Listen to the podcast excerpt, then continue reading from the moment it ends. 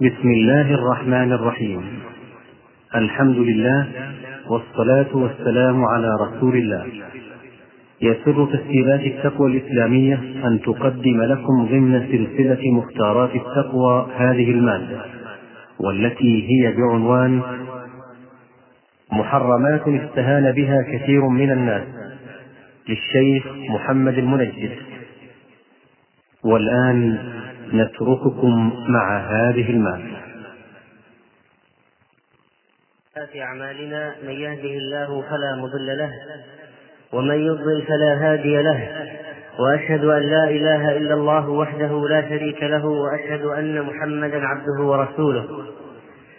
يا أيها الذين آمنوا اتقوا الله حق تقاته ولا تموتن إلا وأنتم مسلمون.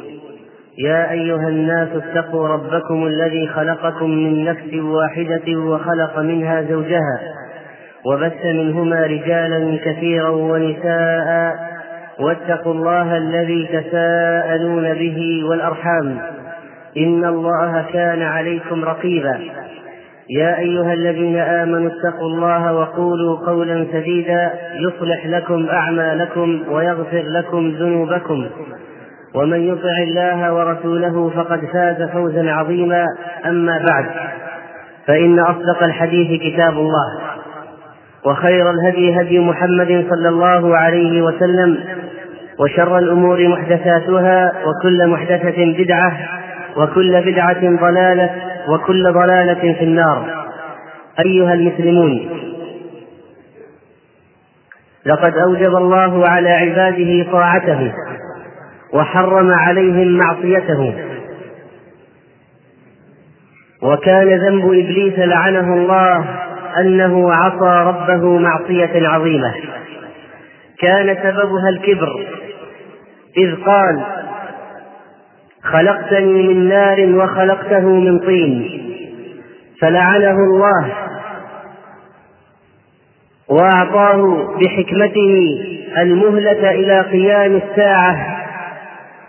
فتعهد إبليس بإضلال البشر وإغوائهم بشتى أنواع الإغواء وتعهد بإيقاعهم في حبائل المعصية كبيرها وصغيرها والذنوب تنقسم إلى قسمين كبائر وصغائر دل عليه قول الله عز وجل الذين يجتنبون كبائر الإثم والفواحش إلا اللمم وهي صغار الذنوب.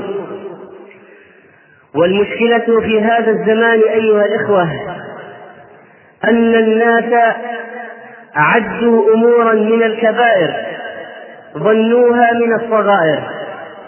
وثانيا أنهم استهانوا بأمور من الصغائر استهانة ألحقتها بالكبائر. وقد اختلف أهل العلم في الكبائر ما هي. هل هي محدودة بحد أو بعد؟ فمنهم من قال إنها محدودة بعد فعدها سبعين وبعضهم أوصلها إلى تسعين. وظن بعض الناس أن بعض الكتب الكتب المؤلفة في الكبائر هي التي تحصر الكبائر فقط وأنه لا يوجد كبائر غيرها. وبعضهم وبعض أهل العلم قال إنها ليست محدودة بحد عد ولكن الحد فيها هو كل معصية ورد فيها لعن أو غضب أو طرد من رحمة الله عز وجل أو نفي الإيمان عن صاحبها. والله لا يؤمن مثلا أو وعيد بالنار أو بنوع من العذاب في الدنيا أو في الآخرة. في الدنيا مثل إقامة الحدود ونحوها. ولعل هذا التعريف جامع لأنواع كثيرة من الكبائر. والأمر الثاني أيها الإخوة وهو أن بعض الناس قد استصغروا أشياء من الكبائر أو أنهم قد احتقروا صغائر الذنوب التي يعملونها خلافا. خلافا لاعتقاد الصحابة رضوان الله عليهم. كما وقع في حديث أنس عند البخاري رحمه الله إنكم لتعملون أعمالا هي أدق في أعينكم من الشعر. ترونها تافهة جدا. كنا نعدها على عهد رسول الله صلى الله عليه وسلم. من الموبقات. من الموبقات. وكما وقع لابن مسعود رضي الله عنه في معنى قوله إن المؤمن يرى ذنوبه كجبل يوشك أن يقع عليه. وإن المنافق يرى ذنوبه كذباب وقع على أنفه فقال به هكذا فطار. وهذا معنى أن الناس اليوم يحتقرون الذنوب وقد يقترن بالذنب الصغير وقد يكون صغيرا فعلا من التهاون به واحتقاره وتكراره والإصرار عليه ما يجعله كبيرة من الكبائر. وهذا معنى قول علمائنا لا صغيرة مع الإصرار فإنها مع الإصرار تصبح كبيرة ولا كبيرة مع الاستغفار إذ أن التوبة تمحو الذنوب.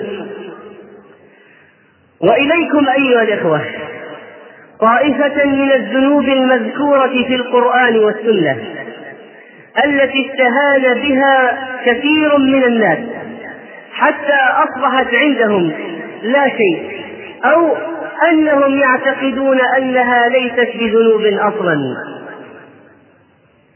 وتأمل العذاب المقترن بها في الآية أو الحديث لتعلم منزلة هذه المعصية عند الله عز وجل.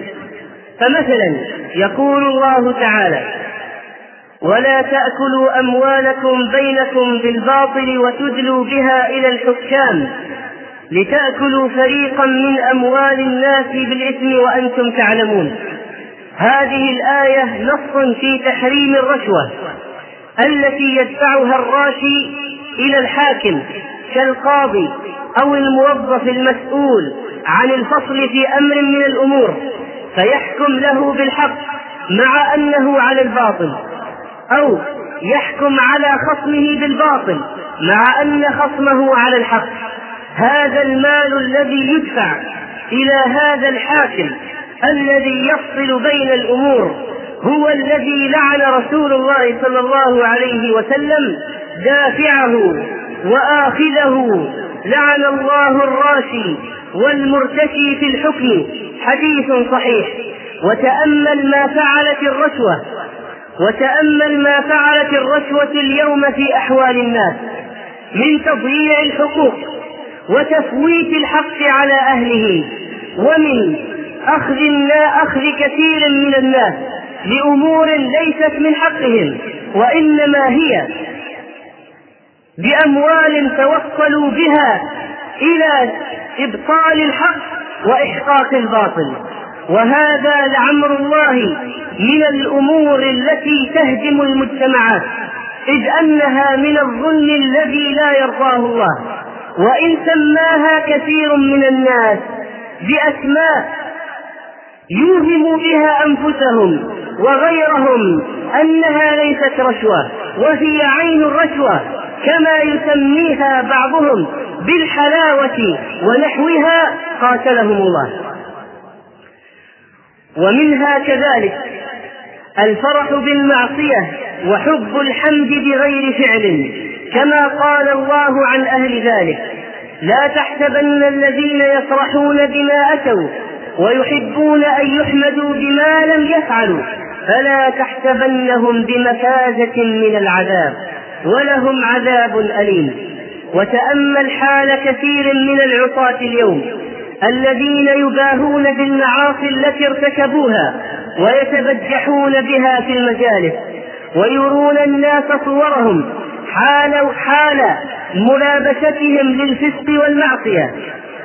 ويتباهون بذلك ويقولون سافرنا وعملنا وفعلنا وارتكبنا دون حياء من الله ولا خلقه. يصبح أحدهم وقد ستره ربه وهو يكشف ستر الله عليه. هؤلاء الذين يفرحون بالمعصية. وفي نفس وفي الوقت ذاته أيضا يحبون أن يحمدوا بما لم يفعلوا. فترى أحدهم يحب أن ينسب إليه الأعمال العظيمة التي ليس له فيها مغرز إبرة وليس له فيها جهد ولا عمل ويحب أن يقال عنه إنه هو الذي فعلها وهو الذي ابتدأها فلا تحسبنهم بمفازة من العذاب والذين ينتحلون أعمال الآخرين ليوهموا الناس أنهم هم الذين فعلوها. هذا من الظلم والتزوير وهو واقع ومنتشر في المجتمع ولا حول ولا قوة إلا بالله. وكذلك ينظر بعض الناس إلى المنتحر على أنه مسكين ويعذرونه بأعذار شتى ويظنون بأنه لا ذنب له وأن المجتمع هو الذي جنى عليه. قال تعالى ولا تقتلوا أنفسكم إن الله كان بكم رحيما. ومن يفعل ذلك عدوانا وظلما فسوف نصليه نارا وكان ذلك على الله يسيرا. قال صلى الله عليه وسلم من تردى من جبل فقتل نفسه فهو في نار جهنم. يتردى فيها خالدا مخلدا أب فيها أبدا. ومن تحسى سما فقتل نفسه فسمه في يده يتحساه في نار جهنم خالدا مخلدا فيها أبدا. ومن قتل نفسه بحديدة فحديدته في يده يتوجأ بها في بطنه في نار جهنم خالدا مخلدا فيها أبدا. وتأمل الأخبار التي تسمعها عن الناس اليوم ممن قتلوا أنفسهم بالسلاح بأنواعه أو بأخذ جرعات زائدة كبيرة من الدواء أو من يقتلون أنفسهم بالمخدرات وهؤلاء كثر والمخدرات سم لمن يعرفها ويعرف شأنها وكل الناس يعلمون. والذي ألقى بنفسه من شرفة العمارة أو سطحها ونحوه فقتل نفسه. هؤلاء الذين ظنوا بأنهم قد نجوا من العذاب إنهم قد رموا بأنفسهم في عذاب الجحيم. ينبغي أيها الإخوة أن نعلم الناس الصبر على أقدار الله وأن نشيع في أنفسهم أجواء الأمل برحمة الله وعدم اليأس والقنوط من رحمته عز وجل.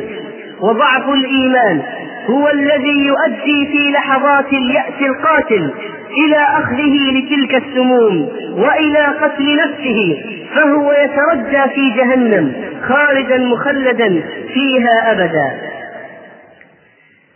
كان على عهد رسول الله صلى الله عليه وسلم رجل به جراح فقتل نفسه فقال الله عبدي بادرني بنفسه ابتدرني بنفسه فحرمت عليه الجنة.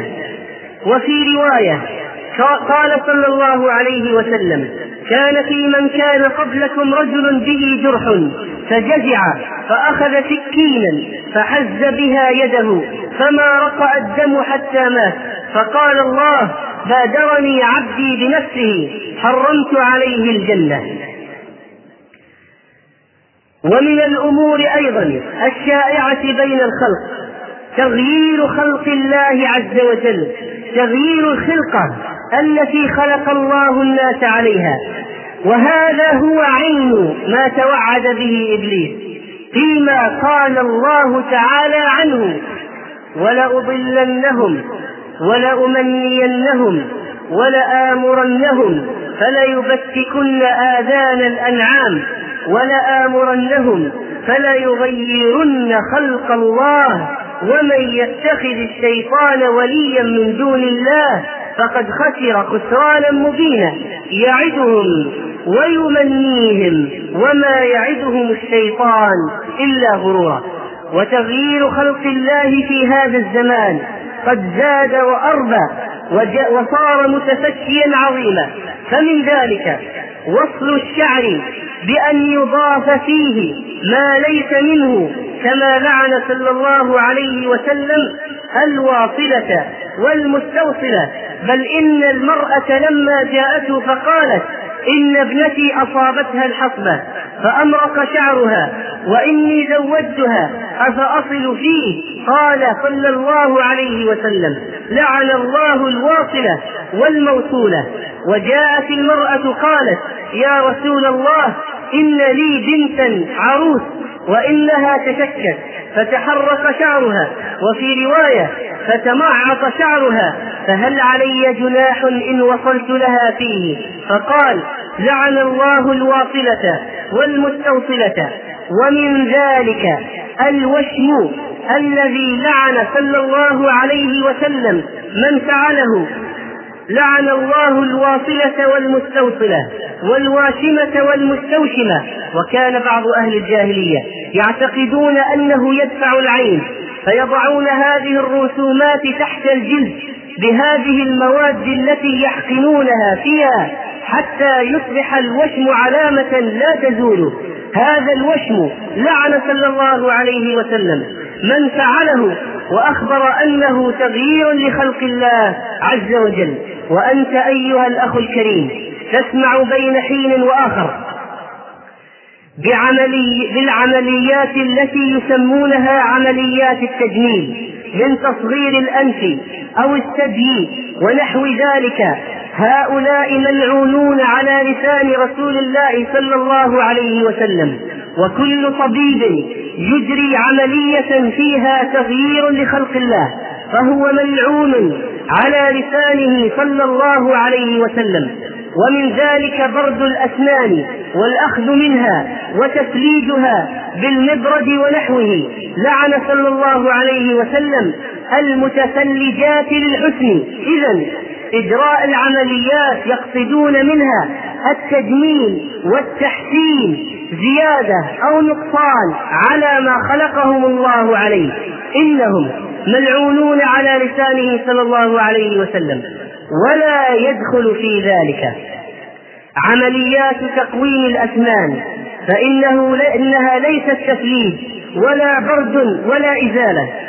ولا يدخل في ذلك العمليات الناتجة عن إزالة التشويه كالإصبع الزائد أو الحروق فإنها ليست داخلة وإنما المقصود خلقة خلقها الله عليه.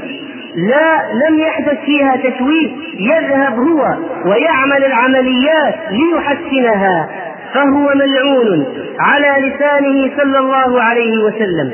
وانظر ماذا فعلت عمليات التلاعب؟ عمليات التلاعب بالجينات الوراثية في خلق الله وأنتم تقرؤون على صفحات المجلات والجرائد العشرات من هذه الأحوال.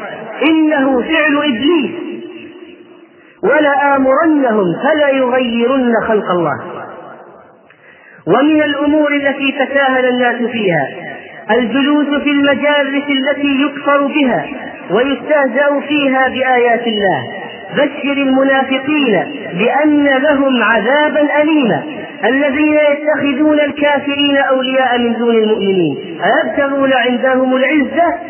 فإن العزة لله جميعا. وقد نزل عليكم. وقد نزل عليكم في الكتاب أن إذا سمعتم آيات الله يكفر بها ويستهزأ بها فلا تقعدوا معهم فلا تقعدوا معهم فلا تقعدوا معهم حتى يخوضوا في حديث غيره. إنكم إذا مثلهم إنكم إذا مثلهم. إنكم إذا مثلهم. إن الله جامع المنافقين والكافرين في جهنم جميعا.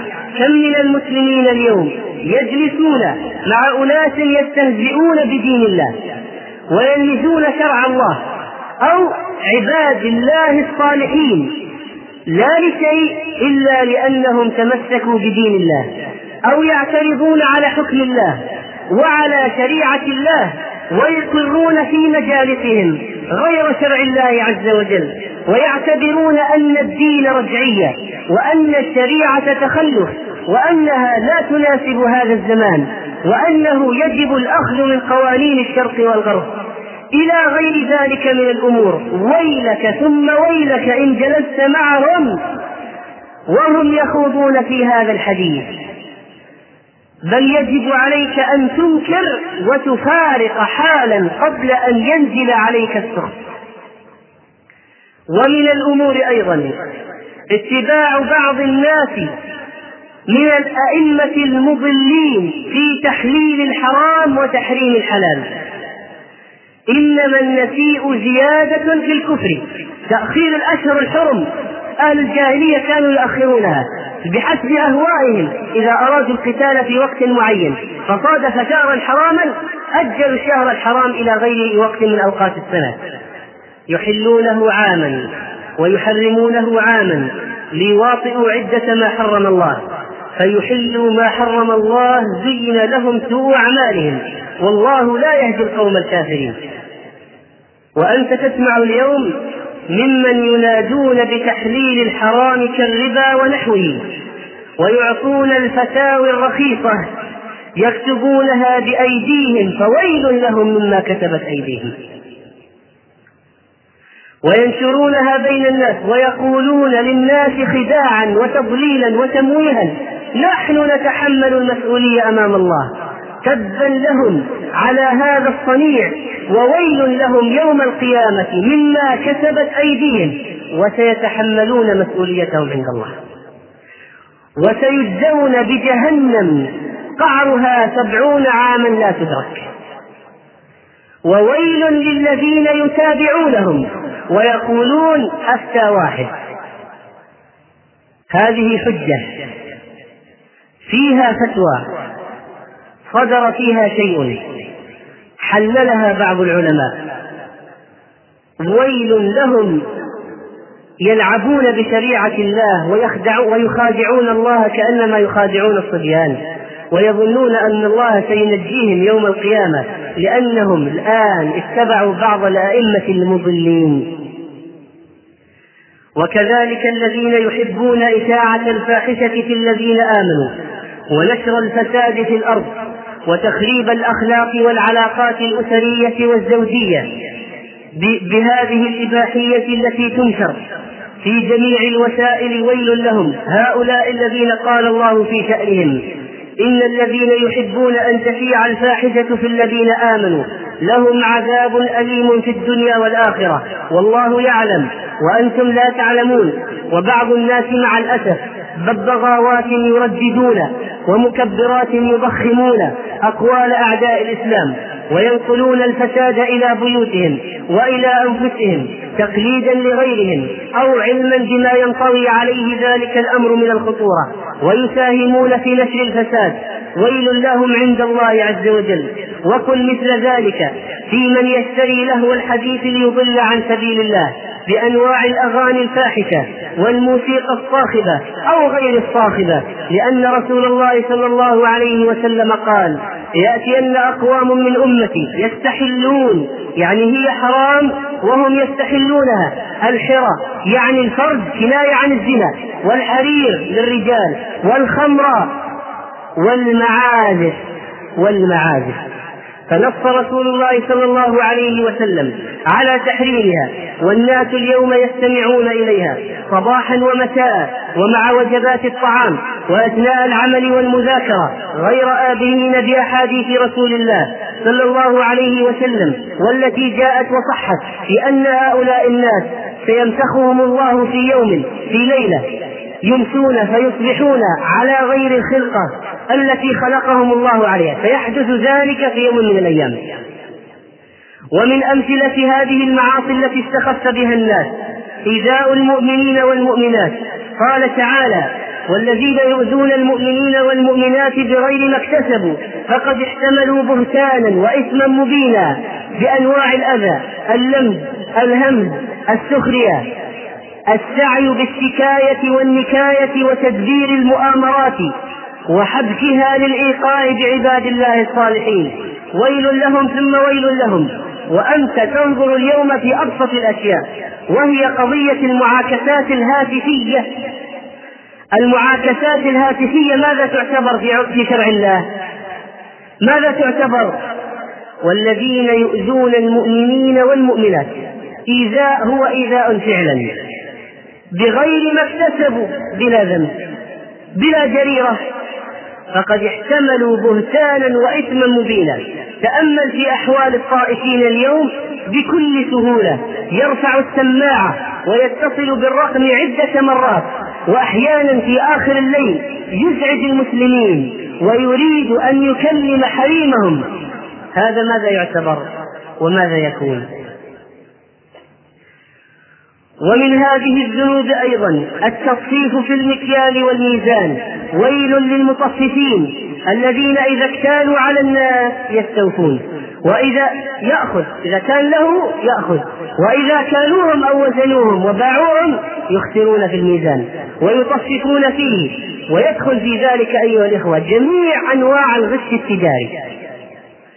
جميع أنواع الغش التجاري. ابتداء من كتاب من الكتابة على الصندوق محتويات ليست بداخله أو مواصفات لا تنطبق على ما بداخله أو غش الأشياء وشوفها بالماء مثلا أو بنشاره الخشب وبيعها على أنه خشب خالص. إلى آخر ذلك من الأمور أو بيع البضائع المقلدة على أنها أصلية وهي في مواصفاتها تختلف.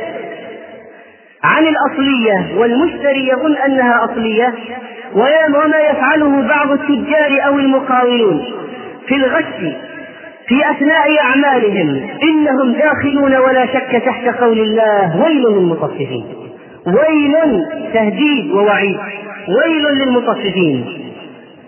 أسأل الله سبحانه وتعالى أن يجنبنا وإياكم هذه الفواحش والآثام وأن يرزقنا وإياكم الابتعاد عن هذه الكبائر والذنوب ونسأله أن يسلمنا ويسلمكم من سائر أنواع الفحش والمعاصي. أقول قولي هذا وأستغفر الله لي ولكم.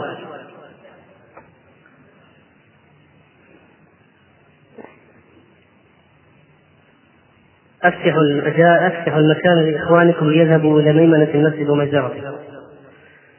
الحمد لله الذي لا إله إلا هو رب الأولين والآخرين. عالم الغيب والشهادة الكبير المتعال وأشهد أن محمدا عبده ورسوله الذي جاء بالإنقاذ من الضلال وهدانا لما اختلف فيه من الحق وعرفنا شريعة ربنا صلى الله عليه وسلم. هدانا هداية الدلالة والإرشاد وأمرنا بأن نتمسك بما أمر الله به لا نحيد عنه ونهانا عن معصية ربنا عز وجل بسائر أنواع المعاصي والآثام. ومن أعظم أنواع التصفيف أيها الإخوة التصفيف في الصلاة. رأى حذيفة رضي الله عنه رجلا يصلي فصفف في صلاته أنقص في الركوع والسجود والقراءة وأسرع إسراعا مخلا بالصلاة. فقال له حذيفة مذ كم تصلي هذه الصلاة؟ قال منذ أربعين سنة. قال ما صليت منذ أربعين سنة. ما صليت. كل الصلوات الماضية باطلة. ما صليت منذ أربعين سنة ولو مت وأنت تصلي هذه الصلاة مت على غير فطرة محمد صلى الله عليه وسلم. ثم قال إن الرجل ليخفف ويتم ويحسن. رواه النسائي وهو حديث صحيح وأصله عند البخاري رحمه عند البخاري رحمه الله. وأنت ترى حال المصلين اليوم من نقل الصلاة والإسراع فيها اسراعا مخلا حتى أنك تعجز في بعض الأحيان عن قراءة الفاتحة أو قول سبحان ربي العظيم ولو مرة واحدة وراء بعض الأئمة. وكذلك انظر إليهم حين ينفردون في الصلاة في السنة مثلا بعد صلاة الجماعة إلى أحوالهم في تصليد هذه الصلاة. كيف تكون مقبولة عند رب العالمين؟ ولو قال قائل إنني فعلت هذا في الماضي وأنا أجهل فهل علي الإعادة؟ نقول كلا لأنه صلى الله عليه وسلم لما رأى الرجل يطفف في صلاته أمره بإعادة هذه الصلاة في الوقت ولم يأمره بإعادة الصلوات الماضية وإنما الواجب التوبة والإكثار من صلوات النوافل وإكمال وتحسين الصلوات القادمة. ومن الأمور كذلك التي يتساهل فيها الناس ويقولون هي مظهر. ونقول قال صلى الله عليه وسلم من لم يأخذ من شاربه فليس منا. من لم يأخذ من شاربه فليس منا. تأمل هذا الحديث. مع أنه شيء في المظهر لكن قال ليس منا. ما معنى يأخذ من شاربه؟ يعني يقص ما طال عن الشفة العليا. الذي ينزل ويتدلى من الشارب عن الشفة يجب قصه حتى تظهر حدود الشفة العليا. من لم يأخذ من شاربه فليس منا. وكذلك المسألة التي يزعم بعض الناس أنها من القشور وأن ليس لها تأثيرا وهي إعفاء اللحى. كم كلمة وردت عن رسول الله صلى الله عليه وسلم؟ اعفوا اللحى وفروا اللحى أرخوا اللحى أرجوا اللحى خالفوا المشركين خالفوا المجوس. من رغب عن سنتي فليس مني. ملة أبيكم إبراهيم. سنن الفطرة خمس. أحاديث كثيرة جدا. والناس عنها غافلون. عن أبي أمامة رضي الله عنه قال خرج رسول الله صلى الله عليه وسلم على مشيخة من الأنصار. بيض لحاهم. فقال يا معشر الأنصار حمروا أو صفروا. يعني غيروا الشيء لكن ليس باللون الأسود. وهذا منكر يقع فيه كثير من الناس يتشبع بما لم يعطوا ويوهمون الناس بسن غير سنهم الحقيقية. يصبغون الشيب بالسواد وهو حرام. وإنما غيروا الشيء بأي لون من الألوان الأخرى. وخالفوا أهل الكتاب. قال فقلنا يا رسول الله إن أهل الكتاب يتسرولون ولا يعتذرون. فقال صلى الله عليه وسلم تسرولوا واعتذروا وخالفوا أهل الكتاب. البسوا السراويل والإيثار وخالفوا أهل الكتاب. قال فقلنا يا رسول الله إن أهل الكتاب يتخففون ولا ينتعلون. يلبسون الخف ولا يلبسون النعال. فقال النبي صلى الله عليه وسلم فتخففوا وانتعلوا وخالفوا أهل الكتاب. قال فقلنا يا رسول الله إن أهل الكتاب يقصون عتانينهم لحاهم ويوفرون سبالهم الشارب. فقال صلى الله عليه وسلم قصوا سبالكم ووفروا عتانينكم اللحى وخالفوا أهل الكتاب. حديث حسن. وكذلك من المعاصي المنتشرة اختلاع الزوجة من زوجها بغير عذر. وتطلب منه الطلاق من غير بأس. ورسول الله صلى الله عليه وسلم يقول أيما امرأة اختلعت من زوجها من غير بأس لم ترح رائحة الجنة. وفي رواية أيما امرأة سألت زوجها طلاقا من غير بأس من غير حاجة ملجأة لهذا الطلب حرام عليها رائحة الجنة. وفي رواية صحيحة إن المختلق إن المختلعات هن المنافقات. التي تطلب الخلع دون حاجة إليه. ومن هذه المنكرات التي تساهل فيها الناس سرور بعضهم عندما يقوم الناس له وطلب ذلك منهم ولو بلسان الحال دون لسان المقال. لقوله صلى الله عليه وسلم من أحب أن يتمثل له الرجال قياما فليتبوأ مقعده من النار. حديث صحيح. وورد أيضا في الحديث الصحيح خرج معاوية على ابن عامر وعلي بن الزبير. فقام ابن عامر وجلس ابن الزبير. فقال معاوية لابن عامر اجلس فإني سمعت رسول الله صلى الله عليه وسلم يقول من أحب أن يمثل له الرجال قياما فليتبوأ مقعده من النار. وعند الترمذي من سره أن يتمثل له الرجال قياما فليتبوأ مقعده من النار. وبعض الناس اليوم لو لم تقم له يغضب ويزعل ويحسد ويأخذ في نفسه ويحمل عليك ويبغضك وأنت تطبق السنة في عدم القيام. اللهم إلا القيام للحاجة كفتح الباب أو استقبال قادم من سفر ومعانقته أو توسيع المكان له ونحو ذلك. أما الكبر الذي انطوى عليه انطوى عليه صدور كثير من الناس وهو أنهم يغضبون إذا لم يقم لهم فليتأملوا هذا الحديث. من أحب أن يتمثل له الرجال قياما فليتبوأ مقعده من النار. اللهم حبب إلينا الإيمان وزينه في قلوبنا وكره إلينا الكفر والفسوق والعصيان واجعلنا من الراشدين. اللهم كره إلينا الكفر والفسوق والعصيان واجعلنا من الراشدين. اللهم كره إلينا الكفر والفسوق والعصيان واجعلنا من الراشدين.